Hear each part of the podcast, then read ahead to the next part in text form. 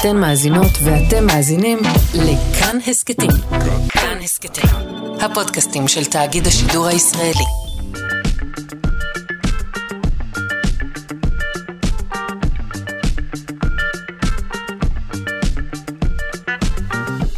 שלושה שיודעים.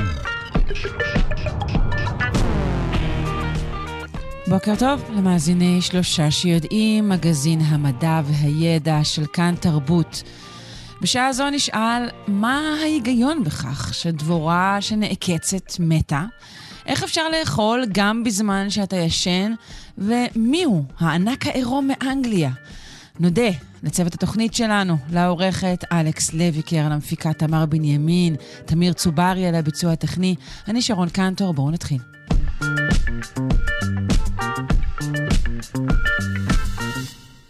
מה עושים העצים? צומחים, ומה הבתים עושים? עומדים, והעננים נוסעים. האות הזה מבשר כמובן על כך שאנחנו עונים כאן על שאלות שלכם, המאזינים. והבוקר אנחנו עם שתי שאלות אה, שהופיעו בעמוד הפייסבוק כאן, שלושה שיודעים. אנונימי שאל, מה ההיגיון האבולוציוני אם יש בכלל, בזה שדבורה שעוקצת בעצם משמידה את עצמה. ואילו מוטי חביה שאל כיצד חרקים ארסיים אינם נפגעים מההרס שלהם עצמם במהלך הטרף. אנחנו איחדנו את שתי השאלות המצוינות האלו לשיחה אחת ארסית עם הדוקטור גידי פיזנטי, עוצר אוסף הדבורים והצרעות הטפיליות במוזיאון הטבע על שם שטיינהארט. שלום, בוקר טוב. בוקר טוב. אה, בוא נתחיל בדבורים, בסדר? כן. אז קודם כל, אה, יש לנו מגוון מאוד גדול של דבורים, אבל רוב הדבורים אה, לא, לא מתות כשהן נוקצות. לא מתות כשהן נוקצות. לא, יכולות לעקוץ שוב ושוב, ואין עם זה שום בעיה. ויש יוצא דופן אחד שהוא... שהוא מאוד, אה, שאנחנו מכירים אותו מאוד טוב, שנקרא דבורת הדבש, שזה בעצם, זו קבוצה של כמה מינים קרובים, ודבורת הדבש היא דבורה מאוד מאוד חברתית, אה, יש לה מלכה ופועלות, אה, ובעצם בגלל שהיא חברתית, היא בונה מושבות מאוד גדולות שמכילות גם, קודם כל הן אוגרות הרבה דבש כ... אמצ... כמקור מזון, ובנוסף יש שם הרבה מאוד זחלים, שזה מקור חלבון נהדר למי ש... לכל אה, יצ... יצור גדול שמחפש כן. איזה ארוחה משביעה. כל טורף ממש... ושב, כן. אז יש לנו בעצם פצצת, אה, פצצה נוטריאנטית פה של חלבון ופחמימות, וזה משהו שהן צריכות להגן בחירוף נפש, ו... בעצם ה- ה- אחת ההתפתחויות אה, האבולוציוניות ש, שעזרו לדבורי הדבש כדי להגן על המושבה שלהן זה התפתחות של עוקץ משונן, שכאשר הוא, הוא נתקע ב, בחיה גדולה, כמו נגיד בן אדם או יונק אחר, אה, נניח דוב, גירית דבש, אז בעצם העוקץ ניתק, זאת אומרת בעצם העוקץ נשאר בגוף של, ה, של הנעקץ ביחד עם חלק גדול מה, מהקצה הבטן של הדבורה, והמטרה בזה היא לשחרר כמה שיותר הרס לתוך הגוף של הקורבן.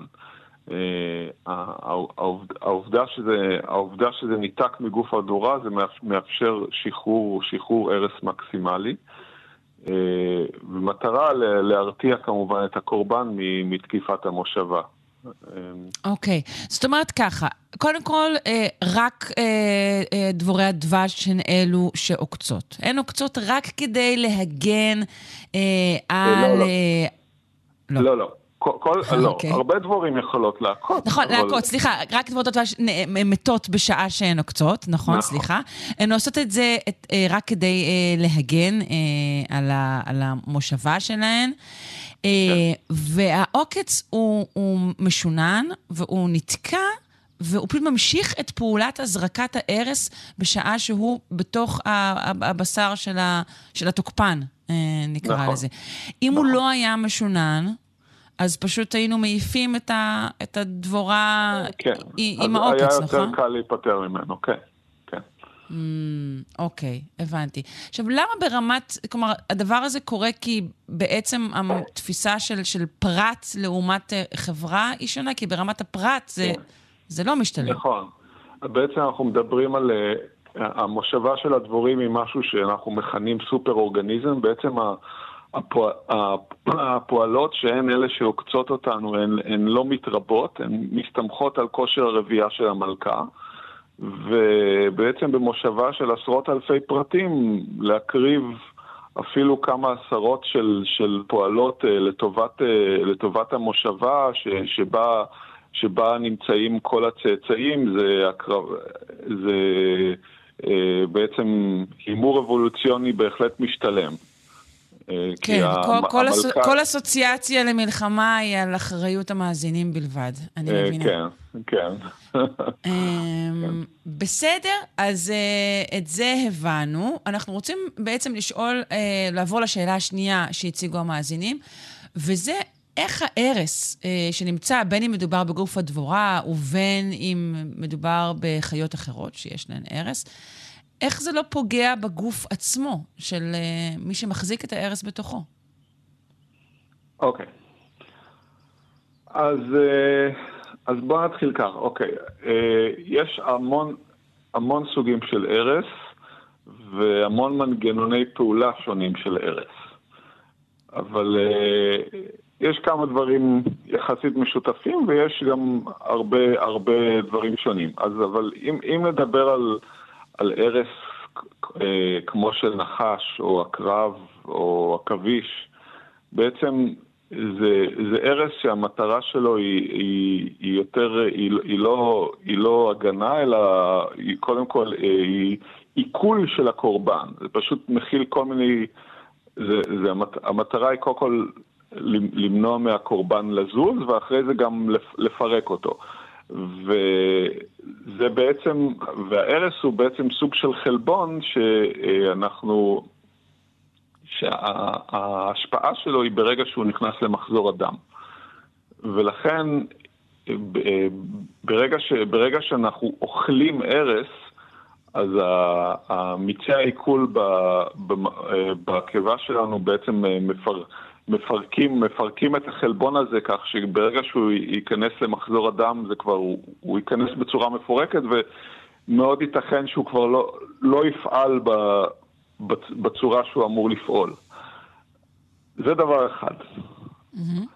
אה, עכשיו, מעבר לכך, אה, כל היצורים הארסיים האלה, יש להם, יש להם בעצם אה, בדרך כלל איזושהי בלוטת הרס שהיא מאוד, חלק מאוד מאוד ספציפי מהגוף, אה, שהוא מכוון להזרקה אה, כמובן החוצה כלפי איזשהו בעל חיים שבא במגע מבחוץ. וישנה בעצם הפרדה פיזית ממער- ממערכת הדם של, ה, של היצור הארסי. ובנוסף לזה, יש, ישנם, ישנם עוד מספר מנגנונים שמאוד משתנים בין בעלי חיים שונים. אז למשל, בנחשים יש הרבה פעמים איזושהי תנגודת חיסונית שהיא דומה ל... דומה לבעצם אה, חיסון שיש לנו נגד כל מיני מחלות. יש בעצם, יש בעצם חל, אה, חלבון, אה, חלבונים ש, שנמצאים בדם ובאים באים מוכנים לבוא במגע עם ההרס במידה והוא במקרה נכנס למערכת הדם ולמנוע ממנו לפעול על, ה, על, איברי, על איברי המטרה שלו. אה, ישנם אה, ישנם הרבה יצורים ארסיים שלהם בעצם ההרס מופרש בצורה לא פעילה, ורק, ורק ב, רק בגוף של, הנ, של הננשך בעקבות כל מיני אה, סיגנלים כימיים או פיזיקליים, ההרס הופך להיות פעיל, וככה זה כן. מגן על ה... זאת אומרת שההרס כל הזמן, זה לא שיש כל הזמן משהו בתצורה של הרס, זה רק אצל חלק מבעלי החיים, אבל אצל חלקם זה לא נמצא כהרס בגופם, אלא בעצם הופך נכון. להיות כזה רק בגוף של הנתקף. נכון. אה, יש עוד, עוד מנגנון אחד שאני אציין, אה, זה ישנם אה, למשל בצפרדעים מסוימות, אה, ישנם, אה, ישנו הרס שבעצם המ- המבנה החלבוני שלו הוא, הוא שונה, הוא שונה מ... בעצם הוא אה, שונה מאותם חלבונים ש, שהוא אמור לת- לתקוף, בע- בעצם ה, הוא, מיועד לתקוף חלבונים ש, שבעלי מבנה שונה מאשר בגוף של, ה, של אותה צפרדע. זאת אומרת, הקוד הגנטי, הקוד הגנטי ב, ביצור הארסי השתנה כדי, שה, כדי שההרס אה, לא, לא יתקוף את, את אותו Mm. חלבון שמצוי גם בגוף של התוקף וגם בגוף של הנתקף. אז, אז בעצם החלבון עבר שינוי כדי שההרס לא יזהה אותו. מעניין מאוד. Uh, בסדר, אני חושבת שענינו על שתי השאלות, כלומר, אני לא עשיתי כלום, אתה ענית על שתי השאלות. Uh, נקרא מכאן uh, למאזיני שלושה שיודעים להציג לנו שאלות נוספות. Uh, אפשר לפנות אלינו בעמוד הפייסבוק, כאן שלושה שיודעים. יש שרשור ייעודי לשאלות אלו, אבל אפשר גם בהחלט לכתוב הודעה חדשה. ונודה מאוד uh, לך על השיחה המעשירה הזו, דוקטור גידי פיזנטי, עוצר אוסף הדבורים והצרעות הטפיליות במוזיאון הטבע על שם שטיינהארט. תודה. תודה לך.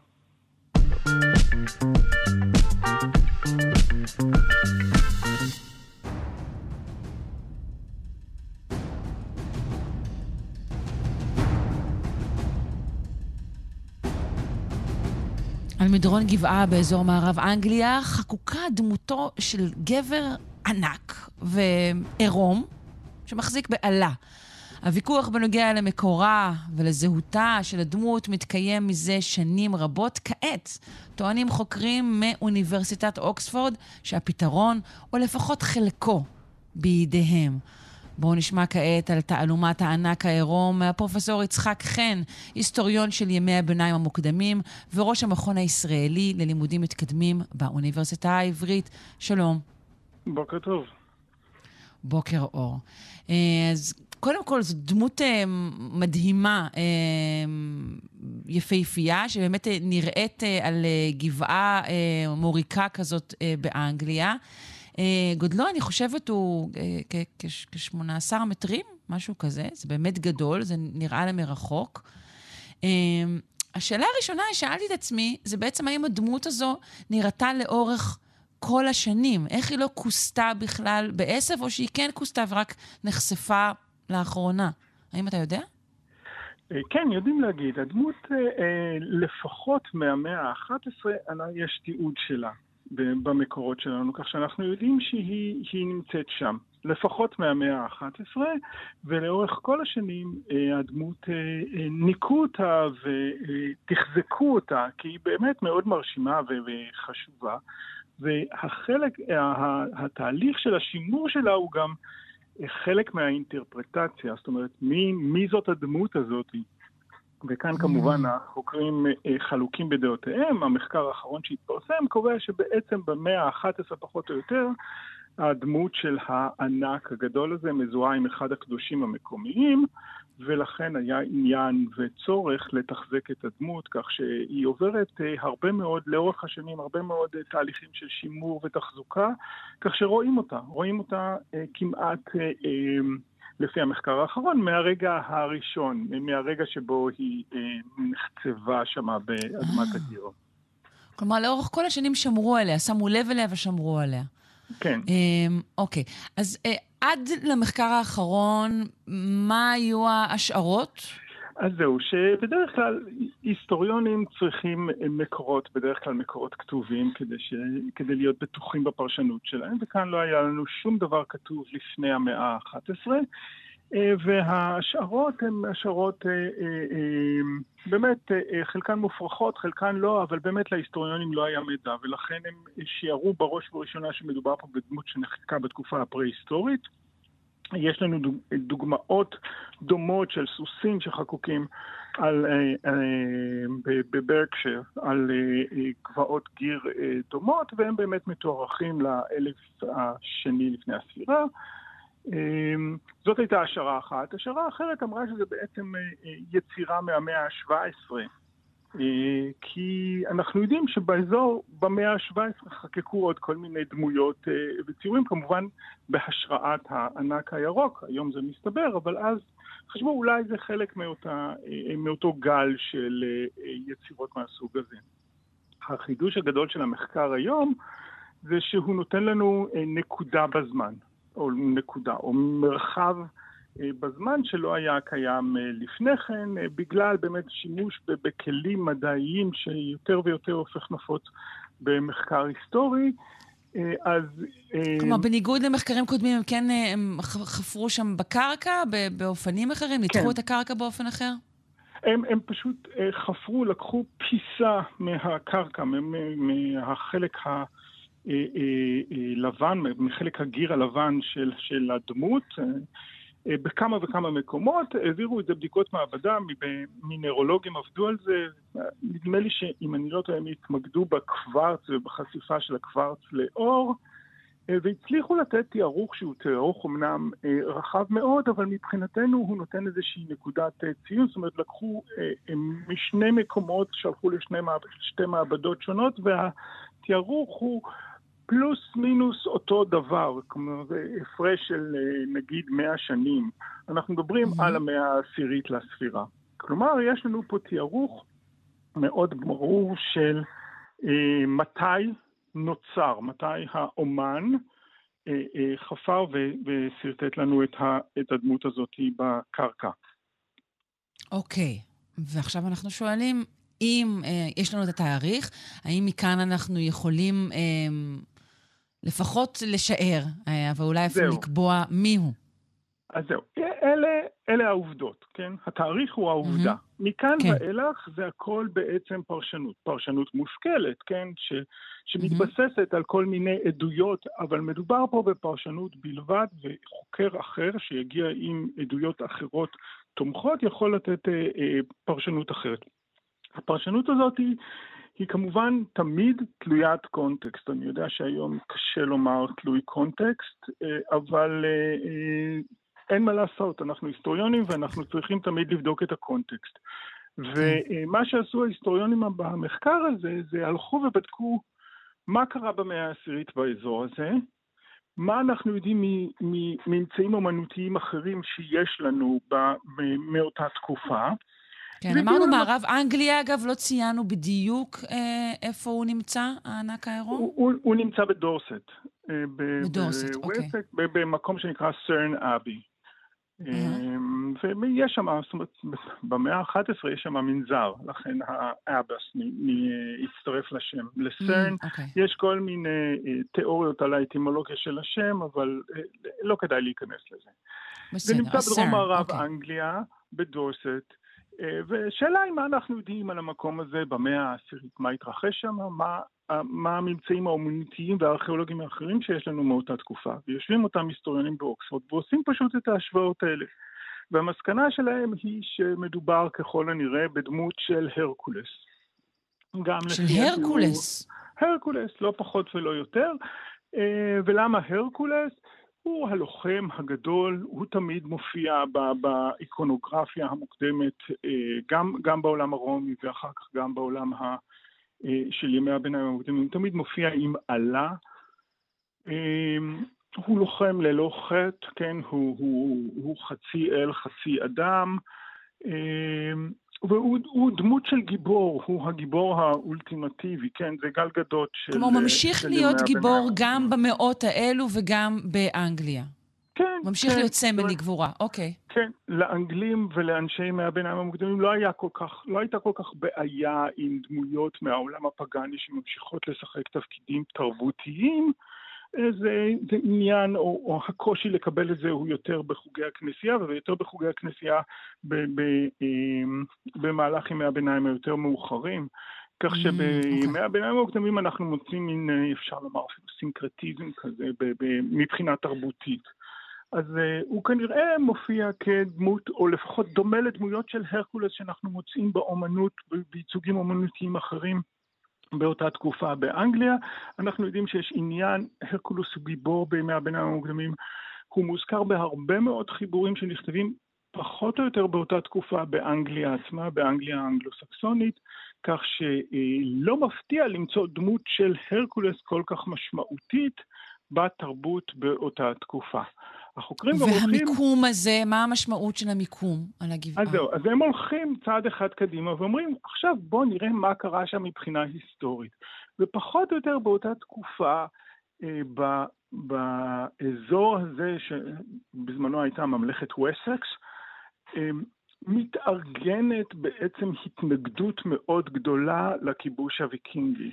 והמקום שם יושב על צמתים של דרכים, והמחשבה היא, לפחות לפי המקורות ההיסטוריים שקיימים בידינו, על ההתארגנות האנגלו-סקסונית כנגד הפלישות הוויקינגיות, כנגד הכיבוש, היה שם ממש כיבוש אה, ויקינגי של כל החלק המזרחי של, של בריטניה, אה, אז אנחנו יודעים שזה מאוד יכול להיות, מבחינה לוגיסטית, מבחינה אסטרטגית, שהאזור היה אזור כינוס של הצבא האנגלו-סקסוני לפני הקרבות הגדולים עם הוויקינגים. אנחנו גם יודעים שיש למשפחת המלוכה של וסקס הרבה מאוד קרקעות או אדמות באזור, כך שאנחנו יכולים ליצור את הקשר ההיסטורי הזה בין משפחת המלוכה באמת שיוצאת בצורה מאוד מאוד ברורה למלחמה בוויקינגים ולשטחי הכינוס של הצבא הוויקינגי,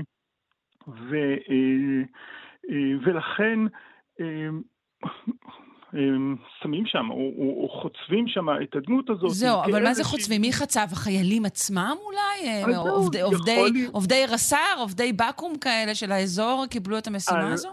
הלוואי והייתי יודע. אני, אני זוכר שכשאני הייתי חייל, זה היה בימי קדם, אז היו שולחים אותנו לכל מיני משימות, לכתוב באבנים על הגבעה ממול. כן, בדיוק. זה, אני גם נזכרתי אז, ברגעים האלו, לכן שאלתי. אז יכול להיות שזה זה, יכול להיות שזה התושבים המקומיים כדי לעודד את הצבא, לסמל להם, אתם גיבורים כמו mm-hmm. הרקולס, קדימה, קחו את העלה, תקעו את האויב האיום ונורא. אנחנו לא יודעים מי עשה את זה. כן. אבל אנחנו טוב, כן יכולים לקשור את זה זה לקונטקסט. אנחנו רואים uh, ביטויים של דברים כאלו כמובן גם בתקופתנו אנו. בדיוק. כן, זה פוסטרים בדיוק. של אריות. והשלב, אוקיי. נכון.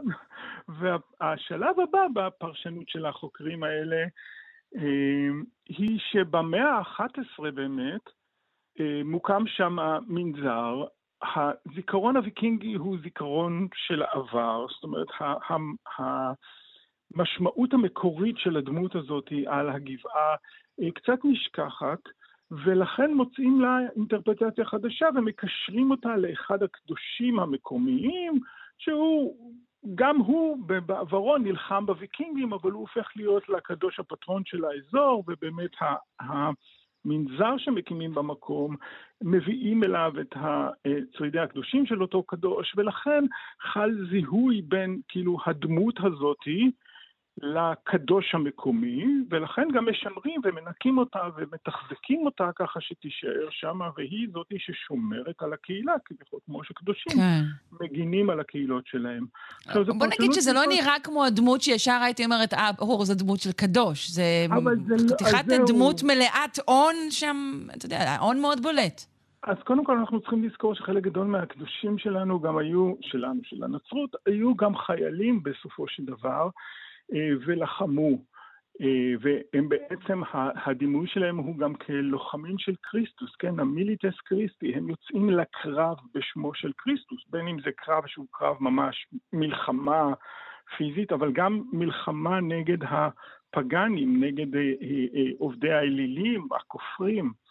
אה, ושנית, הם טוענים שהדמות היא דמות שאנחנו יכולים למצוא הרבה מאוד דמויות של, אה, אה, של קדושים שגם הן מופיעות אה, אה, בעירום זה חלק מהאידיאל הסגפני, כן, הם מציינים שם שרואים שם את הצלעות של הדמות הזאת על זה, כמעט סימן שהוא מאוד מאוד רזה, עד כדי כך שרואים לו את הצלעות, סימן שהוא סגפן.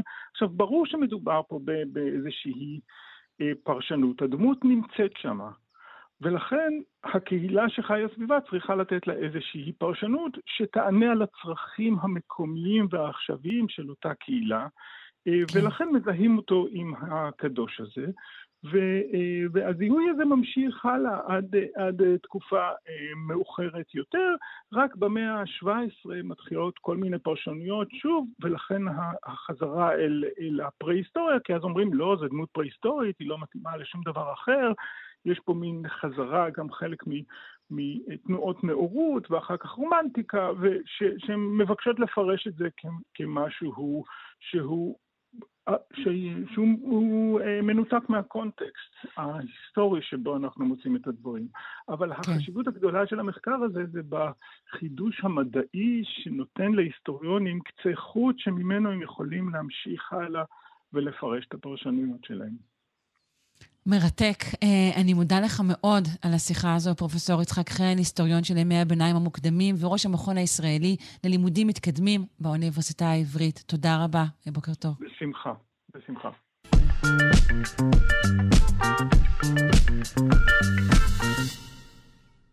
איילי הצפון מגדירים מחדש את המושג מולטיטאסקינג. מתברר שהם מסוגלים ללעוס מזון. תוך כדי שינה, חיים את החלום האלה בחיי. אה, נפנה לתמר לביא, ביולוגית עם מכון דוידסון לחינוך מדעי. שלום. בוקר טוב, מה העניינים? אה, די בסדר. אה, אני כן. מנסה לחשוב האם אוכל לחקות את פעולתם של איילי הצפון. כן, אני אגיד לך מה. תוך כדי שינה. קרה לך פעם שהיית ממש עייפה וגם ממש רעבה? תמיד יש את הדילמה, מה... אני חושבת שמתאר את המצב, את המצב הקבוע שלי. תמיד ממש יפה ותמיד ממש רעבה. ממש רעבה, כן. כן, לגמרי. אז, איך אז זה קורה? אז מסתבר חיילי הצפון יודעים uh, לעשות את זה גם וגם, שזה די מרגש, אני חייבת להגיד.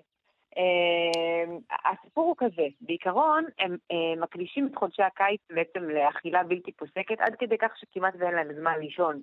כי הם חייבים לאגור כמה שיותר מזון לקראת החורף, שזאת עונה שהיא חשוכה לחלוטין, ואין בה מזון. מה הם עושים בחורף אגב? הם, אה, הם חיים, מסתובבים? פשוט אין מזון? מה? פשוט הם, הם ישנים בעיקר בש... בחורף. ישנים, אבל, אה, אוקיי. כן. אה, אז, אז בעצם באופן טבעי חשבו מדענים שהם פשוט ישנים פחות במהלך הקיץ, ובחורף הם משלימים את, ה, את השעות האלה. אבל מתברר שהם, אה, שזה לא בדיוק ככה. הם ישנים בעצם באותה כמות של שעות בכל עונה. אה, בחורף הם יותר כזה chilling, ובקיץ הם מקדישים את שאר הזמן יותר לאכילה. אה, אבל כדי להספיק בקיץ באמת גם את ה... גם לישון את אותה כמות שהם ישנים בכל עונה אחרת, וגם לצבור את האנרגיה שהם צריכים לכל השנה, הם, הם, הם נאלצים, הם פיתחו פה איזושהי אסטרטגיה שהיא שינה תוך כדי שהם מעלים גירה, תוך כדי שהם בעצם לועסים את המזון. אה, האם זה דורש ממני להגדיר באופן אחר את המושג שינה בעצם? זהו, אז, אז זה בדיוק העניין, שכאילו, שכאילו באיזשהו מקום כן. אה, זה בדיוק מה שהחוקרים מדברים עליו, שבעצם צריך אה, להיות פתוחים עם הראש ולחשוב אחרת על שינה, כי יכול להיות ש, שאנחנו אומרים ששינה זה זמן שאנחנו בעצם לא אוכלים בו, יכול להיות שזה לא נכון ושיש כל מיני סוגים של שינה בטבע. כן, למדנו די בסדר. לאחרונה על, על, על מיקרו-תנומות אצל uh, בעלי חיים, שבעצם, אצל פינגונים, שהם בעצם פשוט ישנים כל פעם להרף של שנייה, כן, אה, נכון, כלום של נכון. זמן. כן, אז ועכשיו אנחנו לומדים פתאום על עוד סוג של שינה, שהיא שינה תוך נכון. כדי תפקוד. נכון. אני יכולה להגיד לך שגם יש נגיד תנאים שמורידים לחלוטין את ה... כשישנים כאילו כל החורף, יותר מחצי שנה בעצם הם ישנים, ובתרדמה הזאת הם בעצם מורידים באופן דרמטי את קצב חילוף החומרים ואת הטמפרטורה של הגוף שלהם, וגם סוג של uh, הסתגלות בעצם לתנאי האקלים. Uh, כן, כן. וכנראה... Uh, החוקרים פה בעצם, הם בעצם אספו נתוני EEG, נכון? כן. מאיילי הצפון. נכון, הם בעצם... אז הם ראו גם באיזו. מין שינה הם נמצאים, ככה הם קבעו שזאת בעצם שינה, נכון? נכון, נכון. אז הם קבעו בעצם שלפי מה שהם גילו, זה בעצם שינה שהיא עמוקה, אה, אבל כזאת שינה שמאופיינת בתנועות עיניים לא מהירות, שזה NREM. אז... אה, אבל עדיין שינה די, די עמוקה, וזה אומר שהם קמו פחות עייפים בעצם אחרי שהם העלו גירה. זאת אומרת, אה, כשהעיפו אותם במשך שעתיים, הם קמו, אה, אחרי. הם העיפו אותם במשך שעתיים ואז נתנו להם להעלות גירה, אז אחרי זה הם גילו שהאיילים היו עייפים פחות. אה, כאילו הם נחו תוך כדי בעצם, העלאת הגירה. רק בואו נעשה סדר, בעצם אה, במהלך המחקר הזה, הם אה, באמצעות אלקטרודות שמודבקות לקרקפת, לא משהו שהוא פולשני, הם עקבו אחרי בעצם פעילות המוח של ארבע נקבות בוגרות שחיו בעורובה בנורבגיה, וזה קרה במשך ארבעה ימים רצופים בכל אחת משלוש עונות, קיץ, חורף וסתיו, כאשר ההבדלים הם שבקיץ יש כל הזמן שמש, בחורף יש כל הזמן חושך, ובסתיו יש אה, גם, גם שמש וגם אה, גם חושך וגם שמש לסירוגין. אוקיי, אה, ו- כן. ומה הם מצאו בהשוואה הזו? אז הם גילו בעצם שלא משנה, בלי תלות בעונה, בכל 24 שעות הם ישנים בדיוק באותה הכמות. בלי קשר Mm, בעצם לעונה אוקיי. ובלי קשר לכמות המזון הזמין שהיה. זאת אומרת, זה שיש עכשיו הרבה אוכל זמין וזו עונה שבה כל הזמן יש שמש ואתה יכול ללכת ולחפש מזון, לא שינה לכמות השינה שלהם, לא גרם להם לישון אה, פחות או יותר. וואו. תשמעי, זה לא, כן. אנחנו יודעים שהטבע חכם, אבל זה באמת אה, אה, אחת החוכמות המדהימות. פשוט לאפשר לאיילים אה, להמשיך ולישון.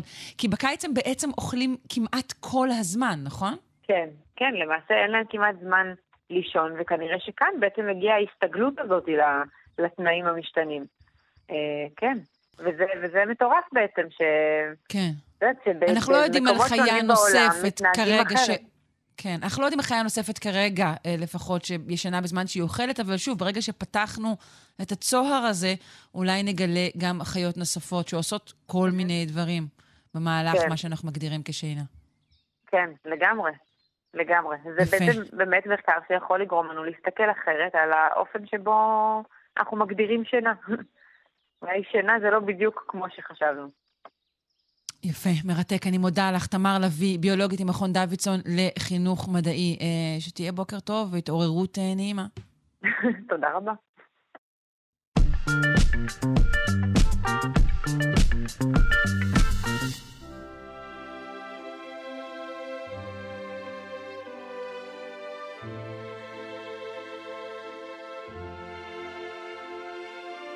אנחנו עם פינת השירה של רונה ישראל קולט, אה, מורה לפיתוח קול וחוקרת קוגניציה ווקאלית באוניברסיטה העברית. שלום, בוקר טוב. בוקר טוב. הנה אנחנו בתחילת ינואר, שזה הזמן לסיכום טרנדים ווקאליים. טרנדים ווקאליים. רגע, זה, זה נשמע כמו פינה שהולכת להיות פופית מאוד. מאוד. ממש אה, מאוד. אין מה אוקיי, לעשות, אה, אני הולכת עם, ה, עם העם, ואני הולכת עם הסיכומים והמצעדים, עם ה... אז רגע, אז הבאת לנו סיכומי מצעדים אה, שהיו כאן אה, בארץ? בארץ. אבל כן. נדמה לי שהמצעד המצעד העברי לא נערך אה, ב- בסיומה של שנה עברית? נכון, את ש- צודקת לחלוטין. אז למעשה זה סיכום, וה- לא מצעד, אלא סיכום השמעות. זאת אומרת, אה, הצלבה Mm. של אה, מקרו של נתונים מיוטיוב, ספוטיפיי, אפל מיוזיק ותחנות המוזיקה ברדיו. אה, זה לא שקלול הגלויות שנשלחו אה, אל ה- אל המצעד. הבנתי, אוקיי, סיכומי השמעות סיכום יונות הדואר. כן. לא, אז אה, אה, זה באמת, מה רצינו לשמוע השנה בארץ, ופחות או יותר אה, נראה למה. מה, למה רצינו לשמוע זהו, את זה, ואנחנו אם רוצים. לדבר על הטרנדים הווקאליים, אמרת. זאת אומרת שאנחנו נתעסק כן. באילו זמרים, ואיזה סוג של קול רצינו לשמוע? או בוא נגיד איזה סגנון של הפקה קולית. כי אה, אוקיי. זה- אה, משהו. שלוקח כמה השנים האחרונות, יש להם אה, איזשהו אה, טרנד מסוים, ואני אפילו לקראת סוף הפינה אולי ביחד ננסה לנבא לאן זה ילך ב-2024. אה, יאללה. ננסה. אוקיי, אז בואי. נתחיל. אז באמת חשוב לזכור שזה שקלול של כל השנה, למרות מה שקרה באוקטובר, מה שקורה מאוקטובר 7, זה, זה באמת נראה כמו עולם אחר, ואז מבחינה של ההשמעות או הטרנדים יש, אה, או התוכן ודאי, יש בהחלט אה, מה שנקרא before and after, אה, והשיר הכי מושמע ברדיו הוא יוניקורן של נועה קירל, שהיא הדבר הכי קרוב לטיילור סוויפט שיש לנו בארץ. אה, מה, זה היה. השנה? היה- הבעיה היא שכל הדברים פשוט, נכון, יש איזו תחושה כזאת של, של פרה-היסטוריה, אה. בגלל האופן שבו השנה נחלקה. את צודק לחלוטין, לכן לא, לא השמעתי את זה, כי אמרתי, יוניקורן של נועה קירל, זה היה השנה, זה זה? באמת זה, נראה מה זה מזמן, זה מפעם, כן, זה מהעבר. הרחוק של העם הזה. שעוד היינו צעירים ותמימים. אז הדבר כן. הכי קרוב לטיילר סוויפט שיש לנו בארץ זו היא, ואני מאחלת לה שהיא תצליח להוציא, בזכות ההפרעות שלה, את כלכלת ישראל ממשבר, כמו שטיילר סוויפט טוענים שהוציאה את כלכלת ארצות הברית ממשבר, חמישה, באמת? חמישה מיליארד דולר, כן. לכן היא אשת השנה של טיים, כי כל המרצ'נדייז וכל מה שהיא הצליחה להוציא השנה, אה, חמישה מיליארד דולר, שזה בהחלט אה, תוספת מבורכת לכלכלה. אז הפופ ככוח כלכלי אה, אה, רציני ובעל משמעות, מעניין נכון, מאוד. אוקיי. נכון, ואני באמת מאחלת לה... זה- אין ספק שזה כוח משמעי, אה, כוח- אה, כוח כלכלי מאוד משמעותי. רואים את זה בשיווק, רואים את זה בדיסקים, רואים את זה גם למעשה בשירה עצמה ובשירים עצמם. אבל אם את רוצה להשוות את זה ל-2022, אז העשירייה הפותחת הייתה ברובה לעיתים מרימים. אה, ב-2022 היה, הביט היה הרבה יותר חזק, האנרגיה הייתה יותר גבוהה, וה... עוד לפני ה-7 באוקטובר, המסיבות בירידה. אם את רוצה בציטוט משיר השנה של פאר טסי, אז הוא אומר, כבר אין לי אוויר, אין לי דמעות, אין את מי להאשים ואין מסיבות. זאת אהבה חולה, זאת אהבה חולה. בואי נשמע את זה. Mm.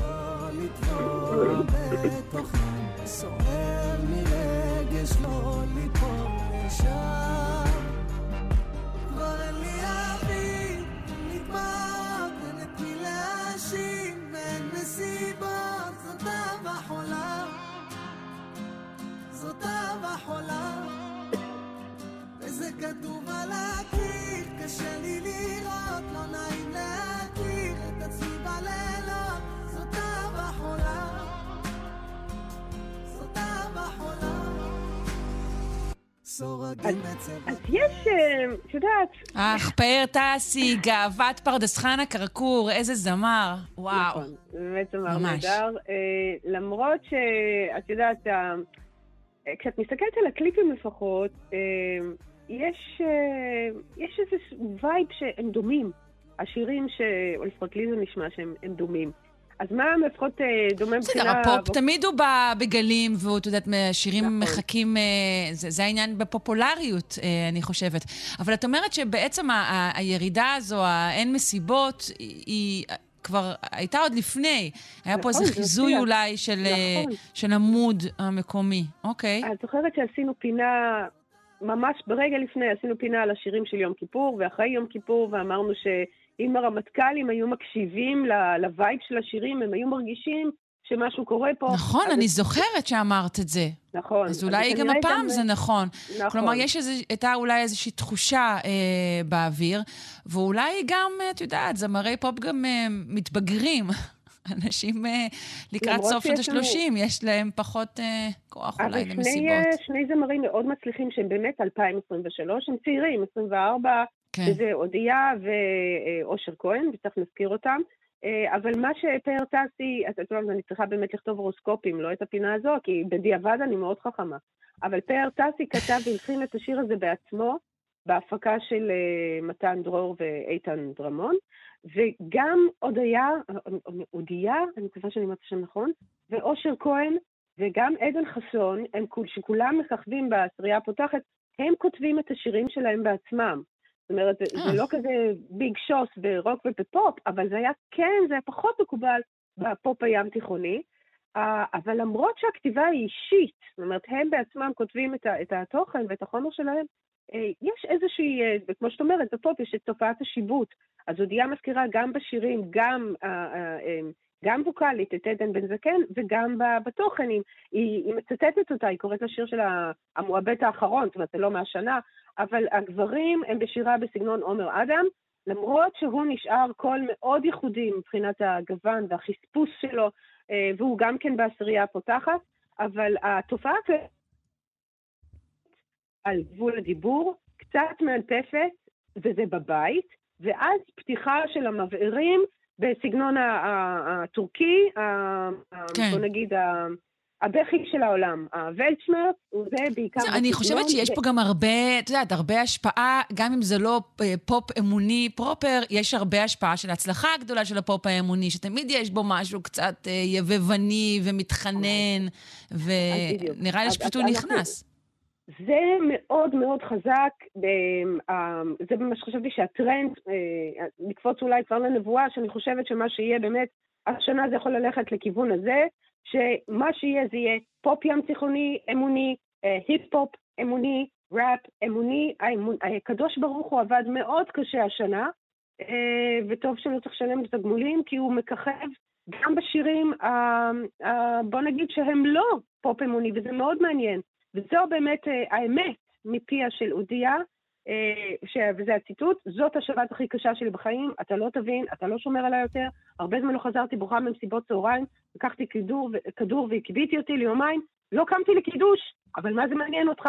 אתה, אכפת לך איך אתה לבוש. עכשיו, אני מקריאה את זה, אה, כי זה כי זה, זה, זה. טקסט אה, שבאמת מסמל את המקומות שכתיבת הפופ אה, בישראל אה, הגיעה. זה טקסט מופתי נכון, בז'אנרו. מאוד אמוני. אה, אה, כל דבר ש... את אומרת, את הולכת למסיבה, את לוקחת את הכדורים, את מבלה כל הלילה ואת לא קמה לקידוש. זאת אומרת, זה, זה בכל ה, ה, האור האמוני. זאת אומרת, החיים יכולים להיות, אה, אה, בוא נגיד, פחות מוסריים או פחות ערכיים, אבל תמיד יש את האצטלה הזו של, ה, של הקידוש, וזה מאוד מעניין. אבל מה שאני, מה שהקראתי... זה בה- הגם וגם סליחה. הישראלי, שאני חושבת שלדורות מסוימים ואנשים מסוימים קשה מאוד לקבל אותו, אבל זה בעצם מה שרווח, החיים של גם וגם, של גם, נכון, גם נכון, קרחנה וגם uh, בית כנסת, זה הולך ביחד. נכון, אני חושבת שזה זה מאוד באמת מאפיין. את לא רואה את טיילור סוויפט, שרה את השירים שלה והולכת לכנסייה. זה משהו באמת מאוד מאוד uh, מקומי, למרות שזה זה יכול לקרות. הפן האמוני יכול, אה, יכול להיות שאנחנו נשפיע על העולם.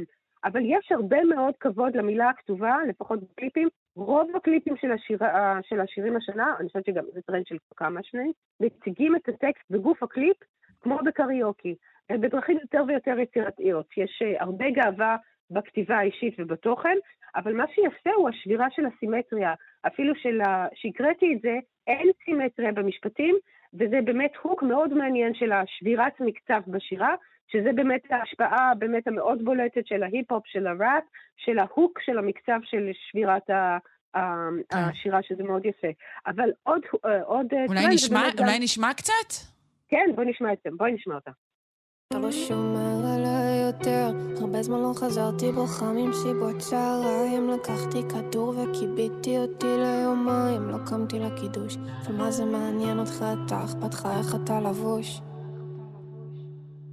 אמרת הייתי חוזרת אחורה בזמן. ליום של שיחת יחסינו לאן הייתי מוותרת עליך מחבקת אותי וחוזרת לכאן רונה, אני רוצה לשאול אותך על, על, אה, על שני סוגי השירה ששמענו עכשיו. אחד, השירה הקרובה מאוד מאוד למיקרופון, והסוג המאוד מסוים של ההגייה של הצדיק והשין, הקטן הזה עם הפה הכמעט סגור, ואחר כך באמת אה, אה, פתיחת המנועים האמונית הזאת. אז בדיוק, אז יש את השירת, מה שנקרא שירת ה-ASMR, ששומעים את זה גם היטב בשיר הבא, שאנחנו נשמע שזה בווייב אחר, את התיק קטן של נס וסטילה, את התיק, תיק, באמת את ה... בוא נגיד, את הווייב ה-ASMR יחד עם היבבני, אז זה מאוד מושפע גם מהפופ האמוני, הווייב, בוא נגיד, הקצת יותר ילדותי. זאת אומרת שאתה כן איזה סוג של אה, ילד בביצוע הקולי שלך, אתה לא באמת מחפש את הבשר או את הנפח הווקאלי, אלא באמת איזה סוג של אה, קרבה אינטימית, יותר, אה, הקנה מידה מאוד מאוד אינטימי, במובן הזה של ההגייה המאוד, כמו שאת אומרת, צריך מיקרופון מעולה, וזה באמת אה, אחד הדברים הבולטים בטרנד הווקאלי, ושומעים את זה גם בסטייל הפחות אה, אמוני, בואי נגיד את זה, נשמע את זה בתיק קטן של נס וסטילה. בצע, טאצ'אפ, ליפ גלוס, מצית בריץ' רצת להדליק לו. יש קאש, לא אכפת לי לשלם כבר ביג בוס. יש עליי תג למרות שהם זרים ברחוב. וויטו וגם דרכון. בתיק שלי מוצאים הכל. טיק ומשקף ורסאצ'ה וואו, שלא נשאר מקום. בשוק שהוא נזכר בסוף גם בחום וגם בקור סוחבת איתה תיק קטן מספיק לה גם זה רק תיק קטן כל אחת סוחבת איתה תיק קטן תיק תיק תיק תיק כל אחת סוחבת איתה תיק קטן מספיק לה גם זה אז רק זה תיק באמת קטן השפעה מאוד חזקה גם של בילי אייליש, לדעתי היא באמת אה, מלכת השירת ה-ASMR, אבל אלה זמרים שיודעים לשיר. אז או שזה או כן, שזה לא, זה בבית, ממש או שזה אפשר להגיד... כן, זה- זה כן. אולי הלהיט הגדול אה, של התקופה מ- מכל בחינה. נכון. אה, למרות שאנחנו עכשיו, אה, אחרי ה-7 באוקטובר, יש לנו באמת וייב אחר, אבל אני, אין מערכת תופים אחת בכל השירים האלה. את כן תשמעי את הגיטרה, יש, אה, אם, אם כן צריך, אני יודעת מה זה, משב רוח של משהו אה, אקוסטי, איזשהו מין גיטרה בסגנון לטיני, מדי פעם חצוצרות, אה, ויש שזה מאוד, שלדעתי זה החלק הכי טוב בש... אה, אה, כן, מדי פעם, אני. מדי פעם יש נתקים. זהו, יש הרבה הומור, ובכלל, אפשר להגיד, בכל מה שהבאנו, הט- הטקסט נמצא כל כך בלב הדברים, והוא חלק, אה, אפשר להגיד, בשיר הזה, בתיק קטן, ההצלחה של השיר, כאילו, מעבר לגרוב, היא, היא בטקסט. כן, שזה באמת ההשפעה הבולטת ביותר של הראפ וההיפ-הופ, כמה הטקסט הוא משפיע גם על סגנון השירה וגם על ה... כמובן, ברור, על התוכן. אבל מה שיפה זה שאלה זמרים שיודעים לשיר, ולכן בפזמון הם פותחים את המבערים ונותנים סול טורקי ומראים שהם יכולים לשיר. אז אה, אם את אומרת, אה, הטקסט העיקר, אז הנה אני אשמיע לך את השיר של אחרי אה, אוקטובר. הנה השיר של... של אני אקריא לך את השיר. מולדת, השמש תחזור. בסוף הכל יהיה בסדר. עם ישראל חי. אין לי מקום אחר, זה בסדר. לצאת מדיכאון. בסוף עוד ניפגש, אהובה שלי. חיבוק אחרון, יחד תמיד. מלאכים, אנחנו זה הגורל. אז אלה, זה השיר מהכותרות של השירים שנכתבו אחרי ה-7 באוקטובר, שזה לצאת מדיכאון, והתוכן כמובן משפיע על השירה, וכמובן כולם סולם מינורי, וכולם במין אה, אה, בלוז, קצת סול בלוז, ולכן כן. הנבואה על שנה הבאה יכולה ללכת לשני כיוונים. או כמו שאמרנו, הכל אה, רגטון, ים תיכוני, ראפ, שתי היפ-הופ אמוני, או, ובואו נשמע את הכיוון עם אושר כהן, עם קווים לדמותו.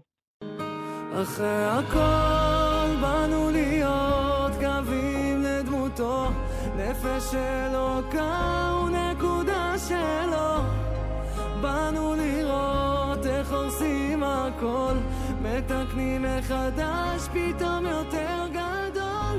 אז זה באמת מבחינת השירה, זה שוב אה, הילד עם האבא והקולות הגברים הגבוהים יחסית, עם סלסולים כן. מהפעילות, או שזה יכול ללכת לכיוון אחר, או בעקבות חרבו דרבו, חזרה לטסטוסטרון של שב"ק ס', תחילת שנות האלפיים, ואני צופה שבמצעד של, שנת, אה, של השנה הבאה יהיה המון פופ אמוני, אבל הרבה יותר טסטוסטרון והרבה יותר מערכות תופים, אז בואו נסיים עם זה עם חרבו דרבו, עם השריון, נחזור, ל- כן. נחזור לנפח. רונה ישראל קולט, תודה רבה על uh, הסיכום הזה והתחזית.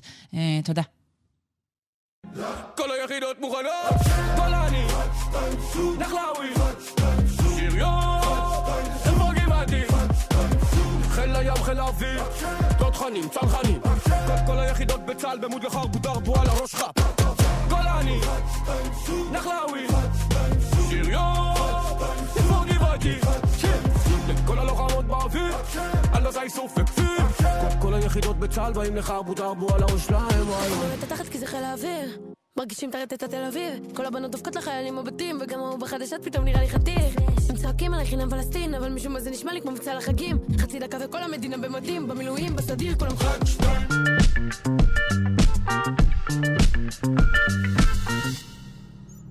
מאז אה, נכנסה לשימוש, אה, אי שם במאה ה-20, הגלולה למניעת הריון אצל נשים אה, הפכה לסמל. בהתחלה סמל של שחרור האישה ושחרור מיניותה, אה, ואחר כך גם של פלישה רפואית לגופה. כעת מגיע הרגע, לא חיכינו, גלולה למניעת הריון לגברים. נכנסה לניסוי קליני בבריטניה. נפנה לדוקטור אפרת אש ברודר, אה, רופאה ביחידת IVF ומנהלת בנק הזרע, אה, מחלקת נשים ויולדות בבית החולים הדסה, הר הצופים. שלום. בוקר טוב, שרון. בוקר אור. אה, איך אה, עובדת אה, הגלולה למניעת הריון אה, הזאת, החדשה של הגברים? היא עובדת כמו זו של הנשים, או שמדובר במשהו אחר לגמרי? אה, ממש לא.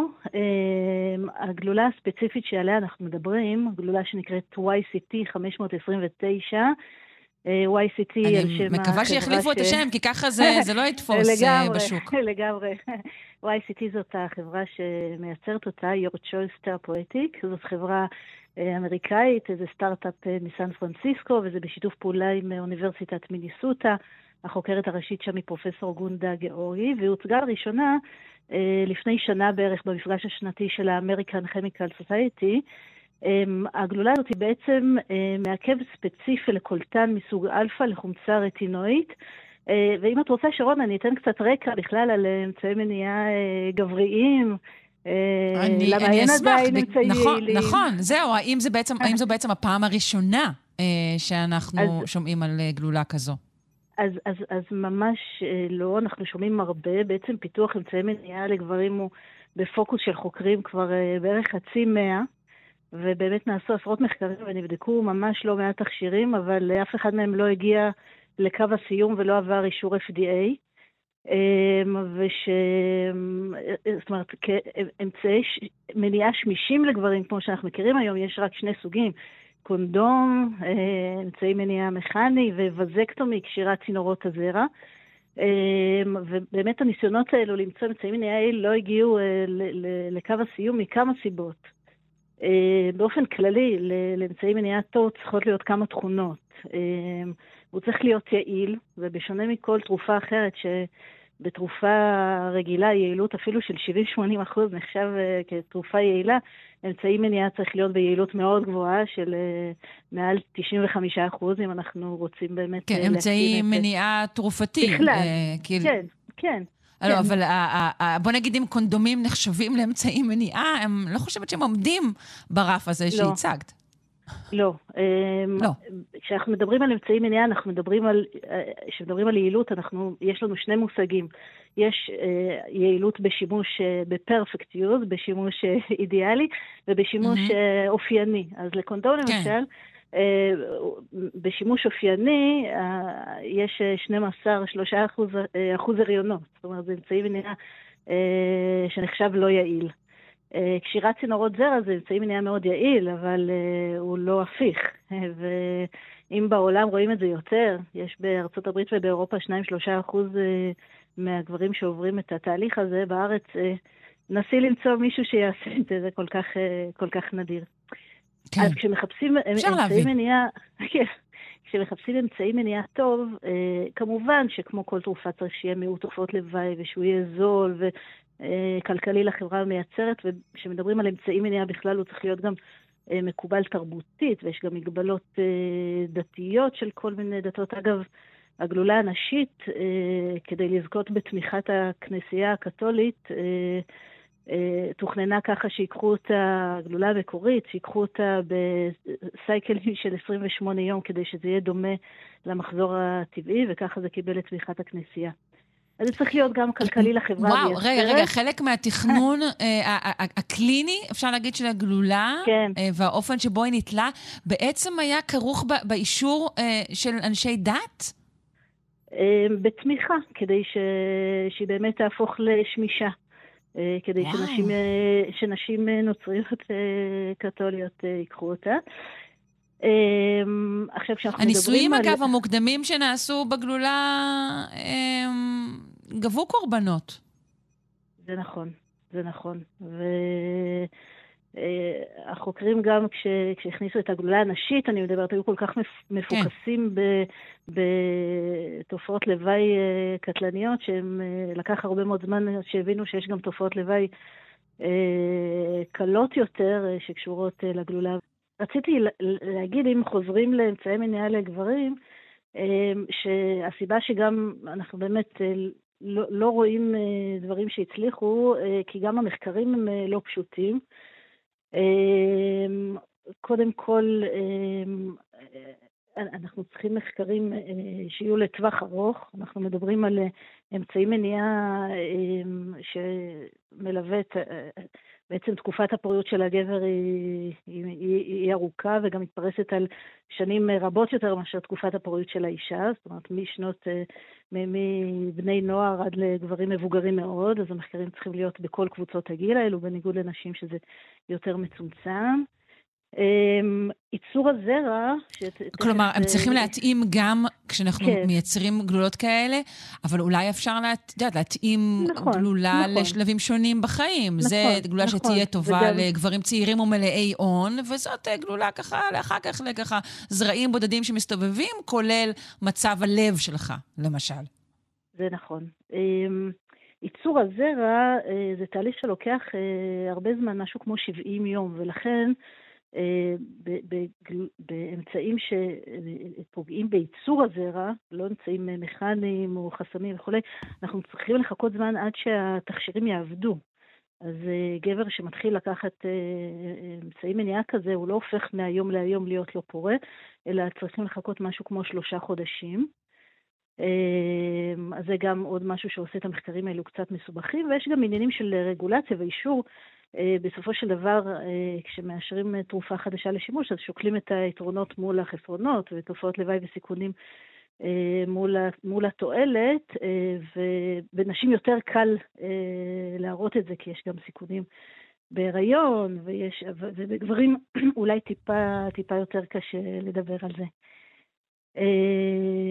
אז, אז זה חלק מהסיבות למה, מדוע זה לוקח כל כך הרבה זמן וכל כך קשה.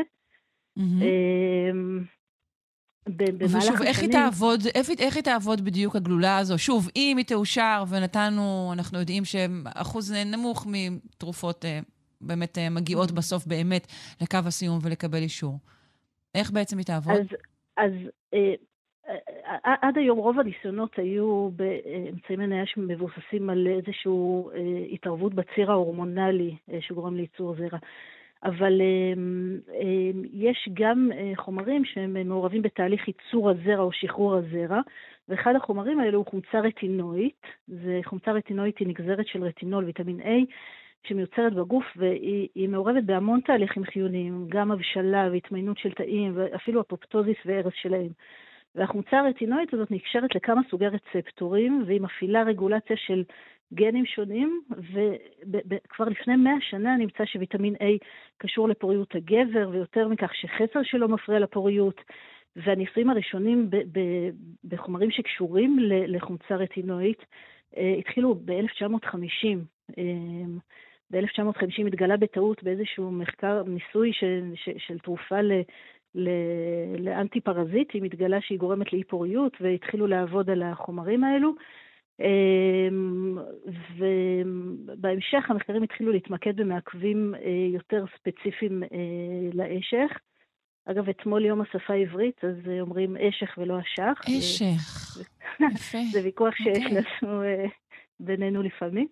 אמ, והתחילו לעבוד על רצפטורים באמת ספציפיים. בשנות האלפיים עבדו על תרופות שמעכבות רצפטורים שהם לא ספציפיים, שוב, אז כיוון שהחומצה רטינואית מעורבת בהרבה תהליכים, אז היו הרבה תופעות לוואי אה, סיסטמיות, ו- ולאחרונה, וכאן אנחנו מגיעים למחקר שלנו, עובדים אה, על קולטן מאוד ספציפי.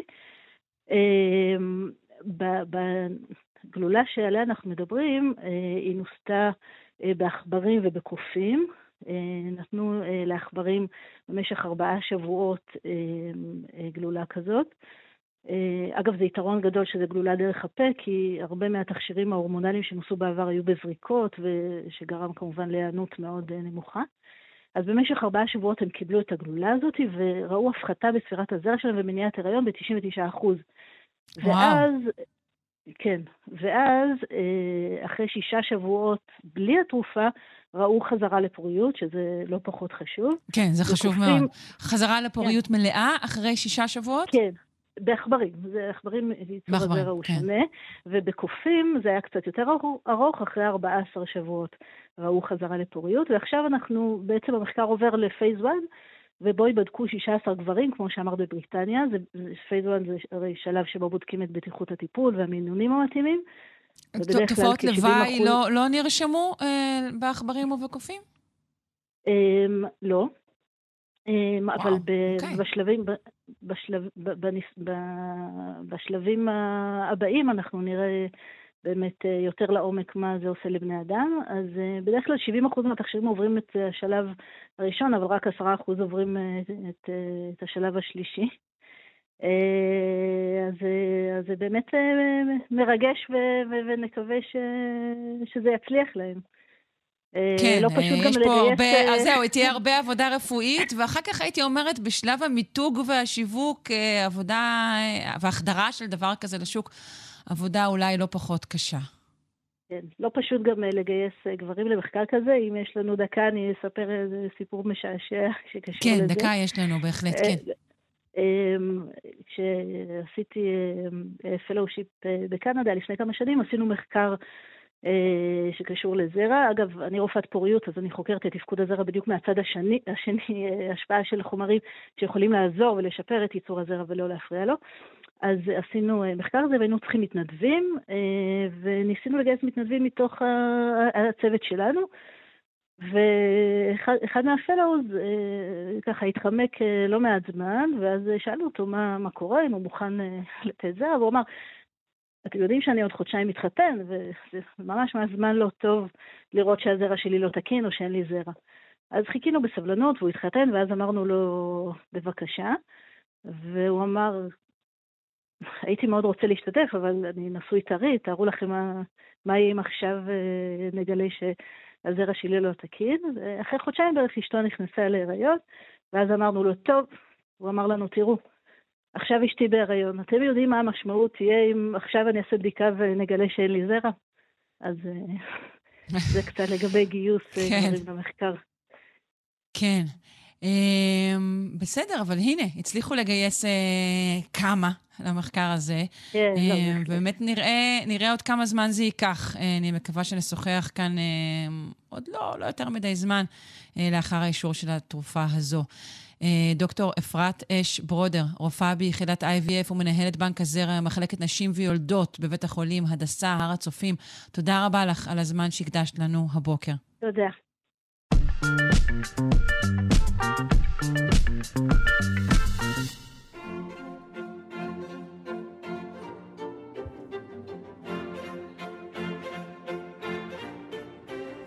זה, יום רביעי, השעה שמונה ועשרים בקירוב, והנה זה האות של פינת האומנות, של יונתן הירשפלד, צייר וכותב על אומנות. שלום.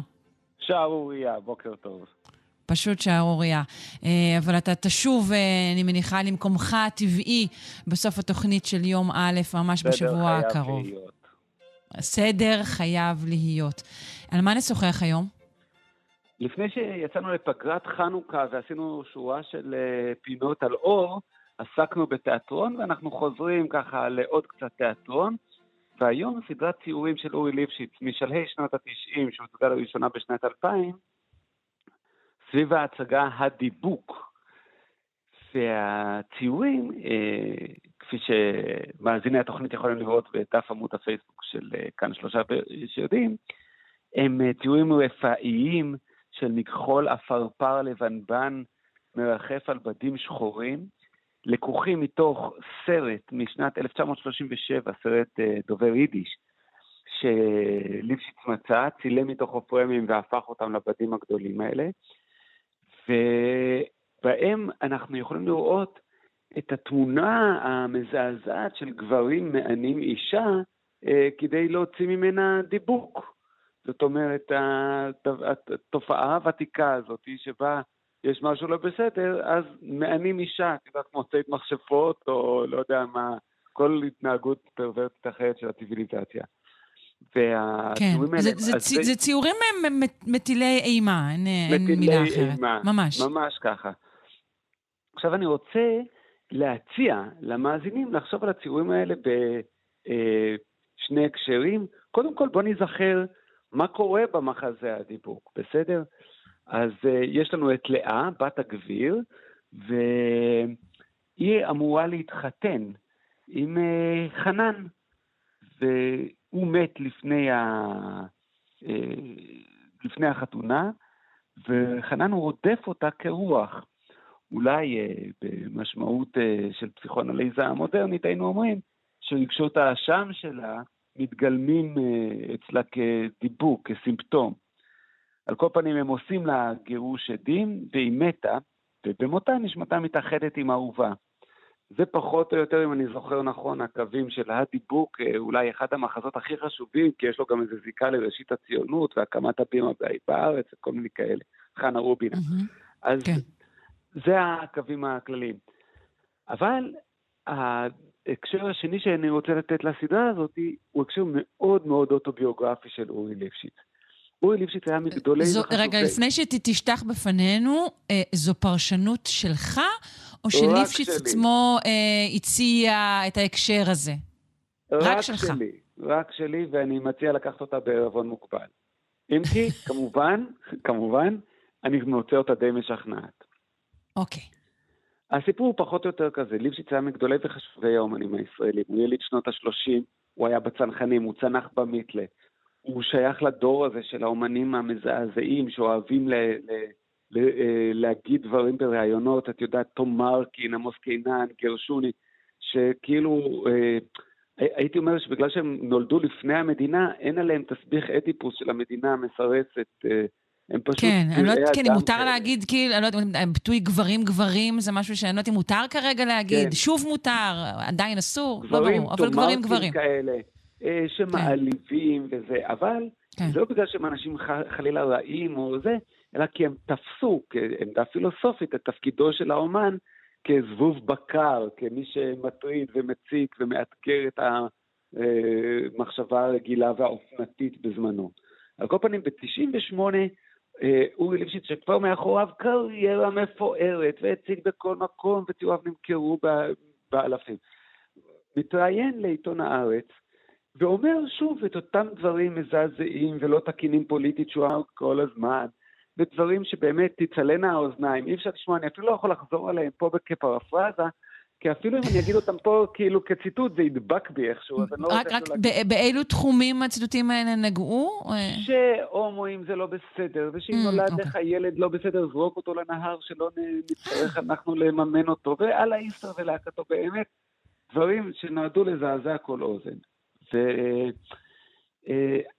ומשהו קרה לישראל, ישראל של 98, זה כבר לא מגניב אותה יותר, בכלל, היא השתנתה. מה שפעם היה נראה כמו, או, הפרא הזה אומר דברים לא מנומסים, פתאום נשמע כמו, אנחנו לא מוכנים להקשיב לזה יותר. ופתאום אורי מצא את עצמו די נזנח על ידי עולם האומנות. המוזיאונים. הגלריות, פחות רוצים לעבוד איתו. אתה אומר דברים נגד קהילות שלמות, אבל הקהילות האלה מנהלות מוזיאונים, יש להם חברים, יש להם דודים, יש להם אחים. אי אפשר, אי אפשר, זה, העולם השתנה. 98 זה לא 88.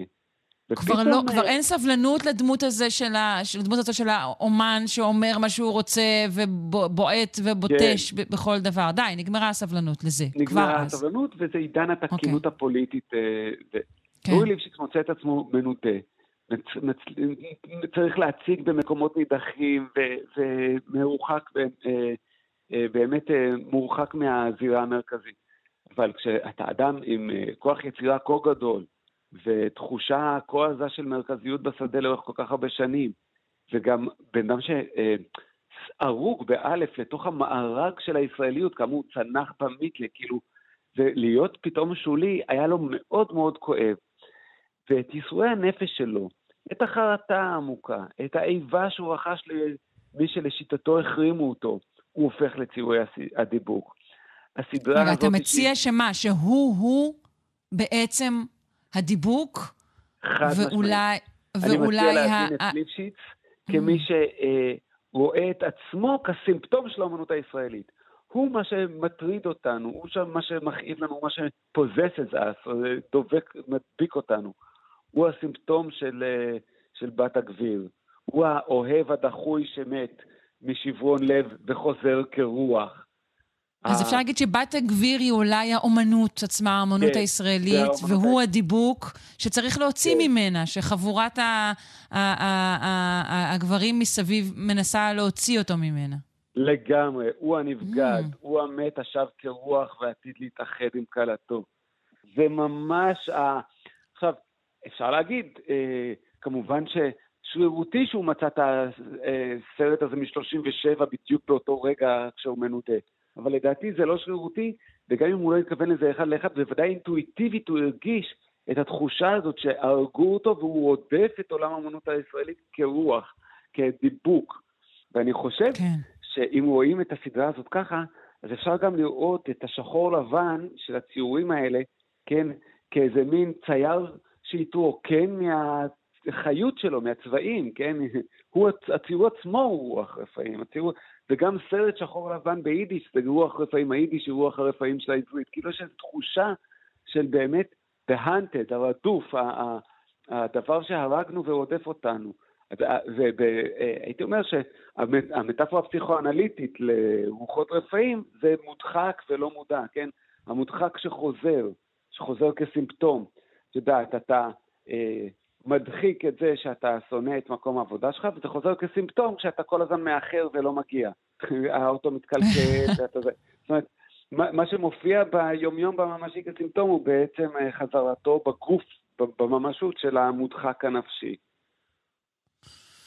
יפה. אני אגיד לך, גם אם זאת באמת פרשנות לחלוטין אה, שלך, זה בהחלט אה, נשמע טוב, וזה מה שחשוב בתיאוריה מהסוג הזה. אה, נזכיר שוב שהציורים הרדופים והמדהימים האלו של אה, ליפשיץ נמצאים כבר בעמוד הפייסבוק. כאן שלושה שיודעים, אתם מוזמנים להיכנס אה, ולהסתכל עליהם. אני מודה לך מאוד, יונתן הירשפלד, צייר וכותב על אומנות. תודה רבה. שרון, ביי ביי.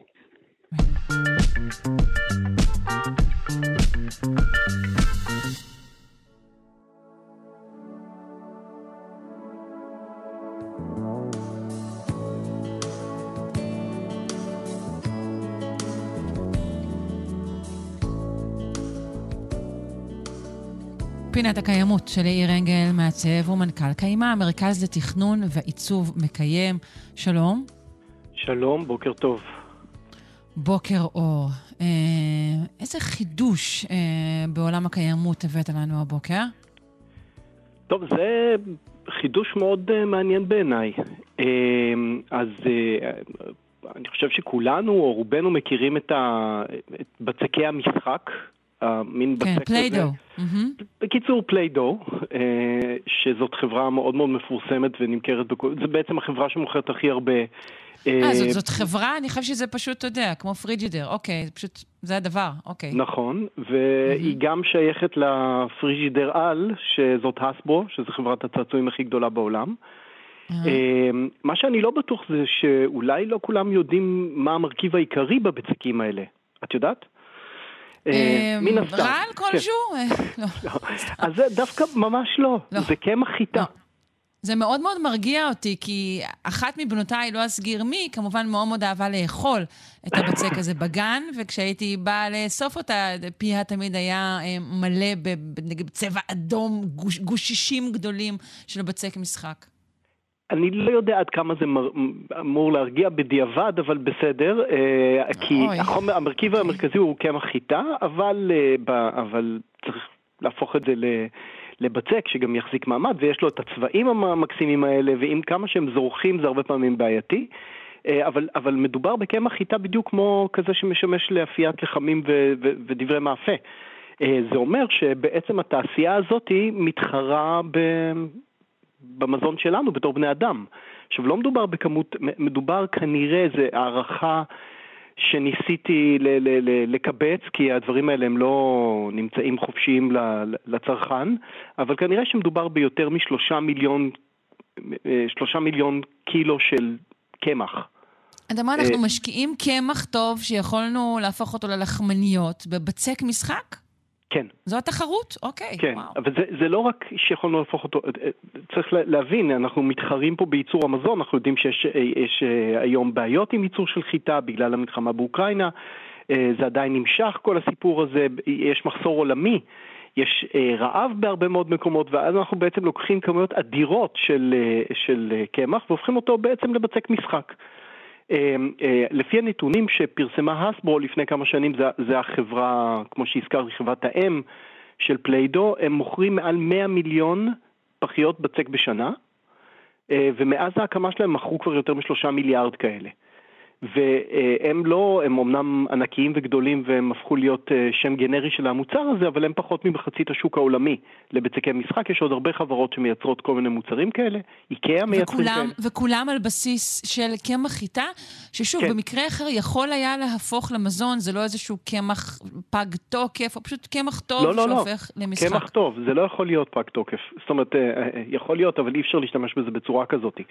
עכשיו, קצת היסטוריה של הדבר הזה, השימוש בבצק הזה התחיל בעצם כבר בשנות ה-30 של המאה הקודמת. אז אה, הוא איזושהי חברת סבון אה, אמריקאית אה, אה, ייצרה את החומר הזה אה, כמין כזה חומר דביק כדי לנקות טפטים בבתים, ומכרו את זה לאנשים. הפת... בגלל שהחימום בבתים היה על ידי פחם, היו נוצרים, אה, היה נוצר פיח בבתים והיה צריך לנקות אותו, ואי אפשר היה לשטוף את זה, זה היה חומר לא שטיף באותה תקופה, אז היה צריך פשוט לעבור ולהדביק את אה, שאריות הפיח עם, ה... עם הבצק הזה.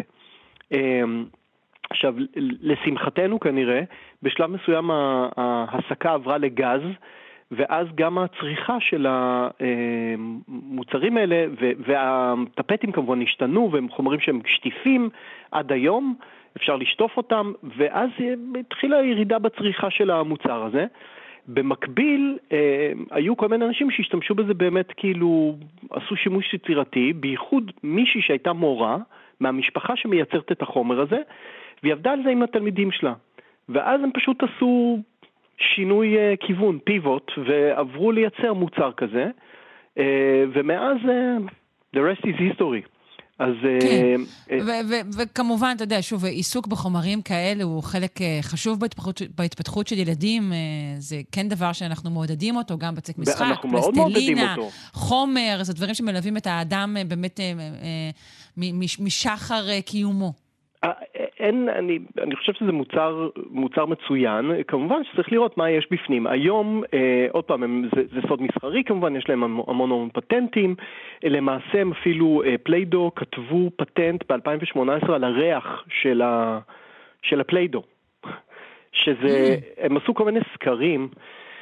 אולי אני אעלה איזה פוסט מעניין עם הם. הם עשו סקרים ונתנו לאנשים להריח את, ה, את ה Play-Doh ולנסות לנש, לנחש בקופסה שחורה מה יש בפנים, וזה, הרבה מאוד אמריקאים אומרים שזה הריח של הילדות שלהם.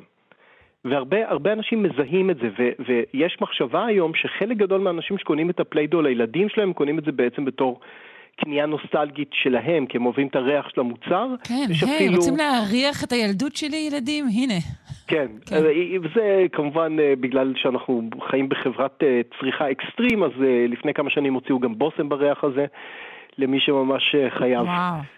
אה, אוקיי. אז אה, עכשיו, בוא נגיע לחידוש שאולי לא יבזבז קמח. אז, אז אה, רק עוד מילה אחת בקשר לזה, אני עוד פעם, החומר היום, ממה שידוע, יש בו מרכיבים של פטרוליום, של, של נפט.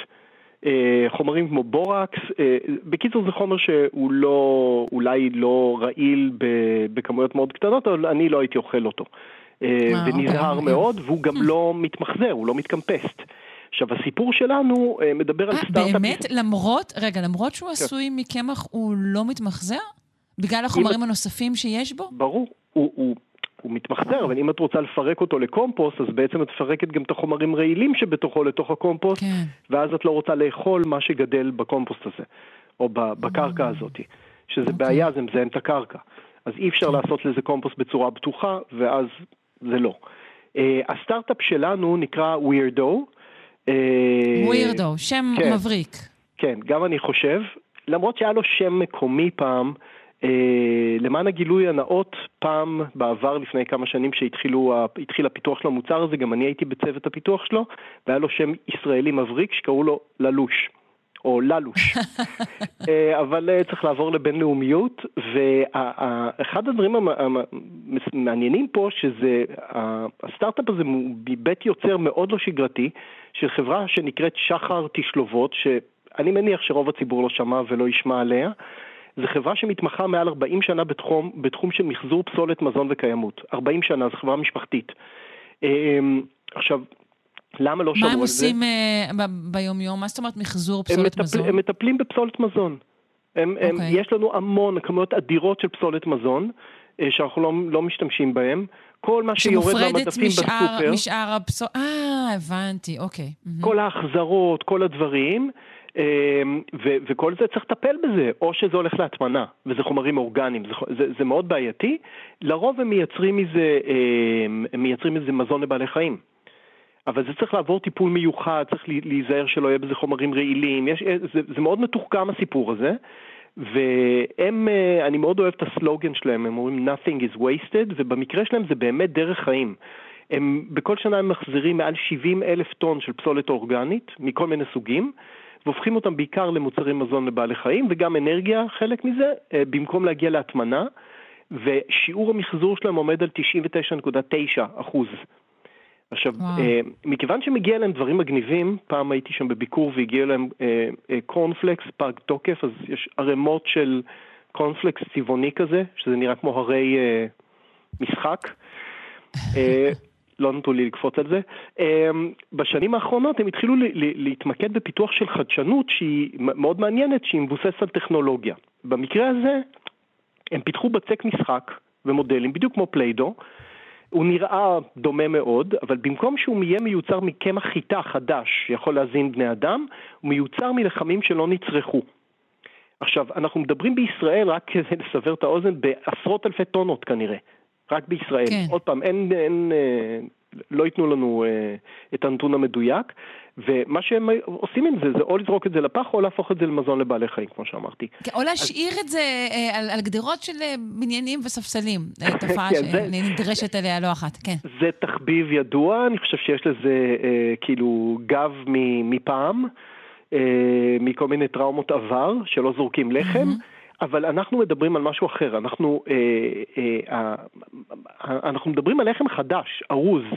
ולמה זה נזרק בעצם? בגלל שהתרבות הצריכה שאנחנו מדברים עליה, שטיפחנו והתרגלנו אליה, היא בעצם דורשת כל הזמן מגוון של לחמים זמינים וטריים על המדפים, לאורך כל שעות היום, יש סופרים שטוחים 24/7, אה, והם עובדים בשיטה שנקראת פיפו. למי שלא מכיר זה first in, first out, כלומר, מה שנכנס ואז מה שהיה על המדף יוצא.